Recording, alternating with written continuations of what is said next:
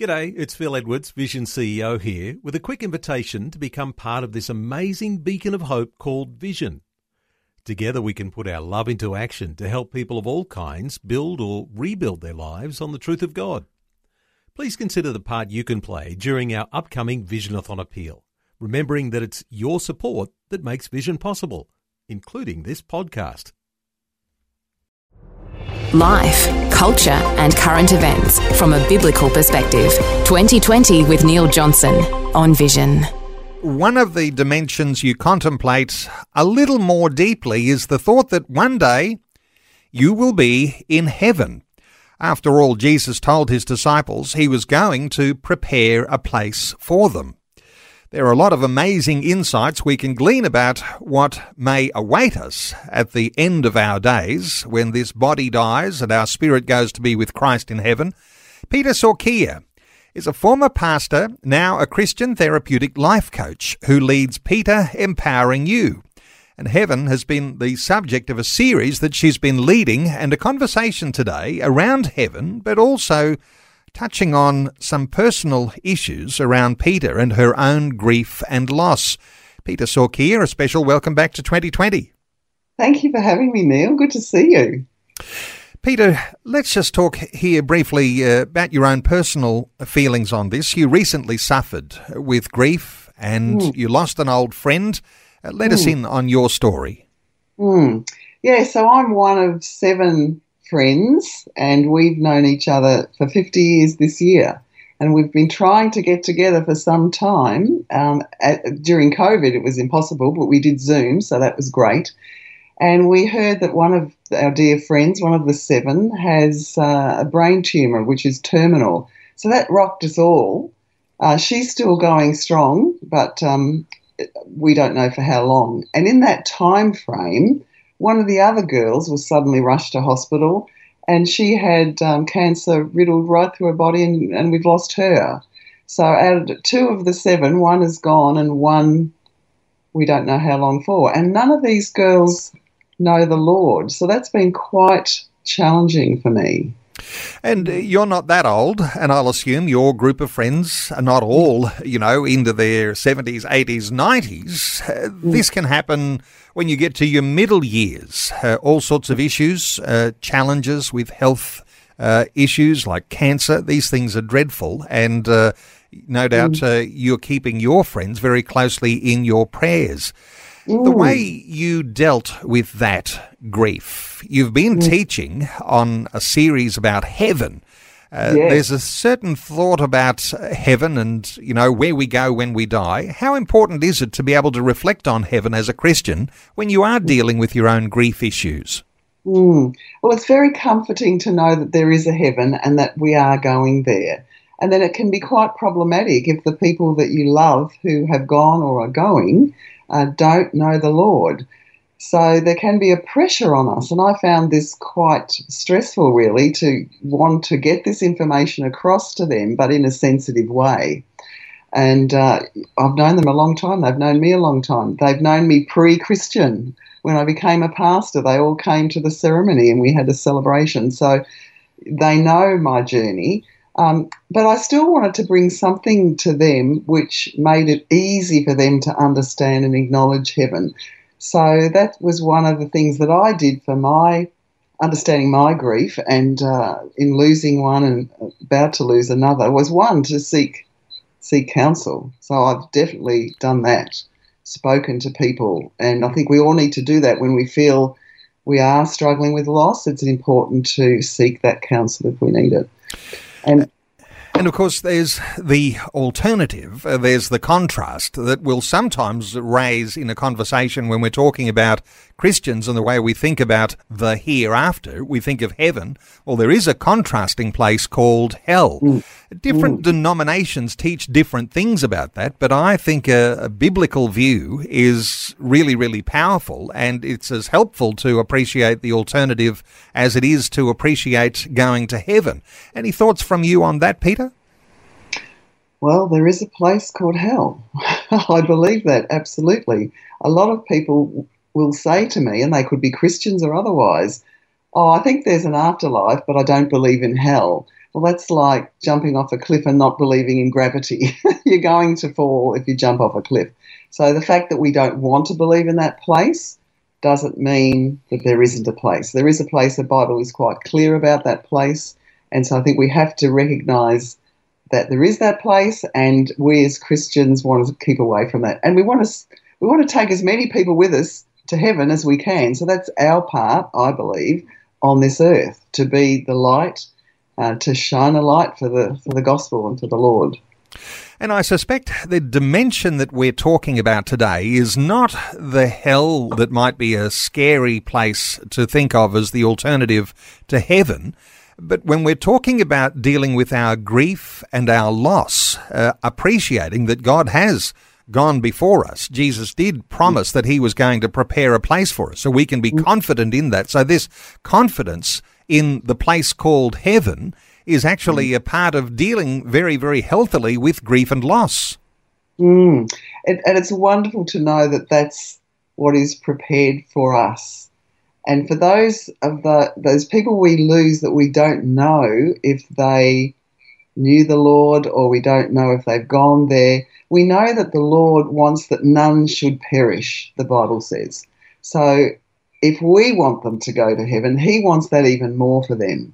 And from my studies over this time and my research, just as I've been processing this, I do believe that there are some opportunities in that twilight time between uh, this life on earth and between death where there is an opportunity if people have heard the gospel to make that choice even then but that's not my that is my belief uh, there'll be different theological positions that people will have, and some of those get quite sophisticated. And for listeners to be able to research that a little bit deeper, that's probably a good thing.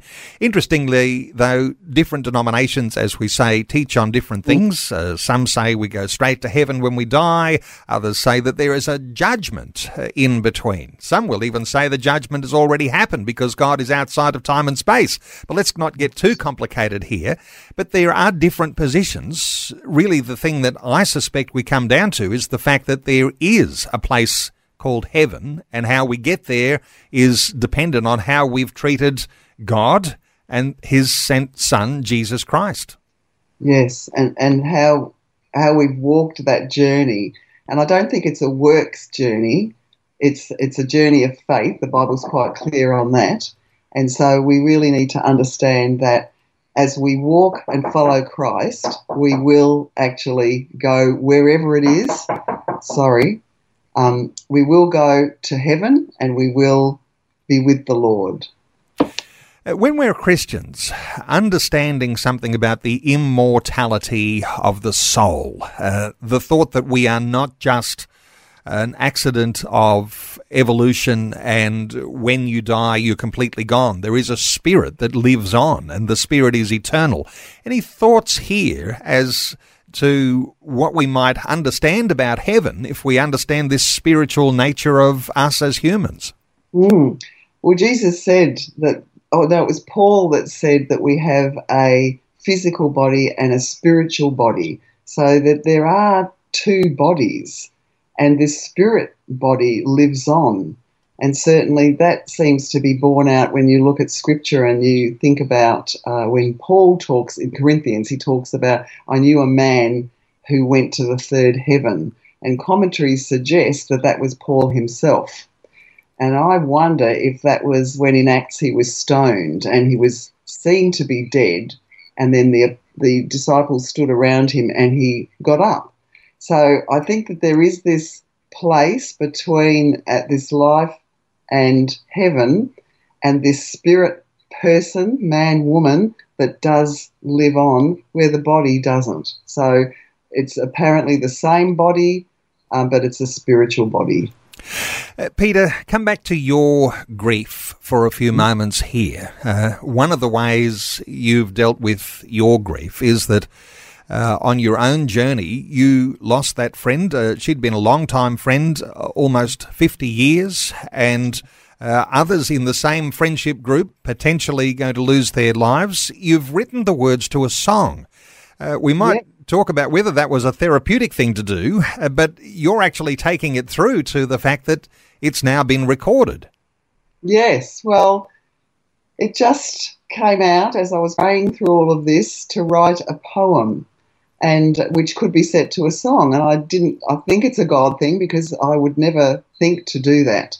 And I thought to myself, I haven't written a poem since I was 11. That's quite a few years ago. So my second poem I've written um, now, and it's called Seven in Heaven. So this was therapeutic for me, but also to have something to give to the other girls and to the girl that has has passed away um, as a gift to them, as a bit of a message that one day, God willing and God accepting, Jesus accepting, we will be together again. So it's called Seven in Heaven. And uh, as I was praying about that, God gave me the name of a Christian artist and I put it to him. It was a, a very uh, supernatural thing. He said, Look, I'd love to do it. I don't know if I've got the time, but I'll try. And went, and so I got my prayer group praying that it would just download from the Lord because I wrote the words and I wanted I asked him for the melody. And it was downloaded to him on a Friday night and a Saturday morning. He finished at 10:30 and my friend passed away at 10:25 in the morning, the same time. So he's done that and then my son-in-law, who is a professional musician, he's put it, um, he's produced it, and it's just awesome. So all proceeds will go to a fund that I feel passionate about, and that is just to help Indigenous prevent Indigenous suicide. Well, we're going to have a listen to it in just a moment, uh, but we've been talking with Peter Sorkia. Peter is a former pastor, now a Christian therapeutic life coach. She leads Peter Empowering You. The website is peterempoweringyou.com. You can also get a hold of Peter's books, Unfrazzle and Redazzle, and another one called Inquisitive. peterempoweringyou.com. Let's have a listen into this new song, only just been released. It's called Seven in Heaven. One day we all will be perfected forever. Ooh. Someday each one talking about heaven,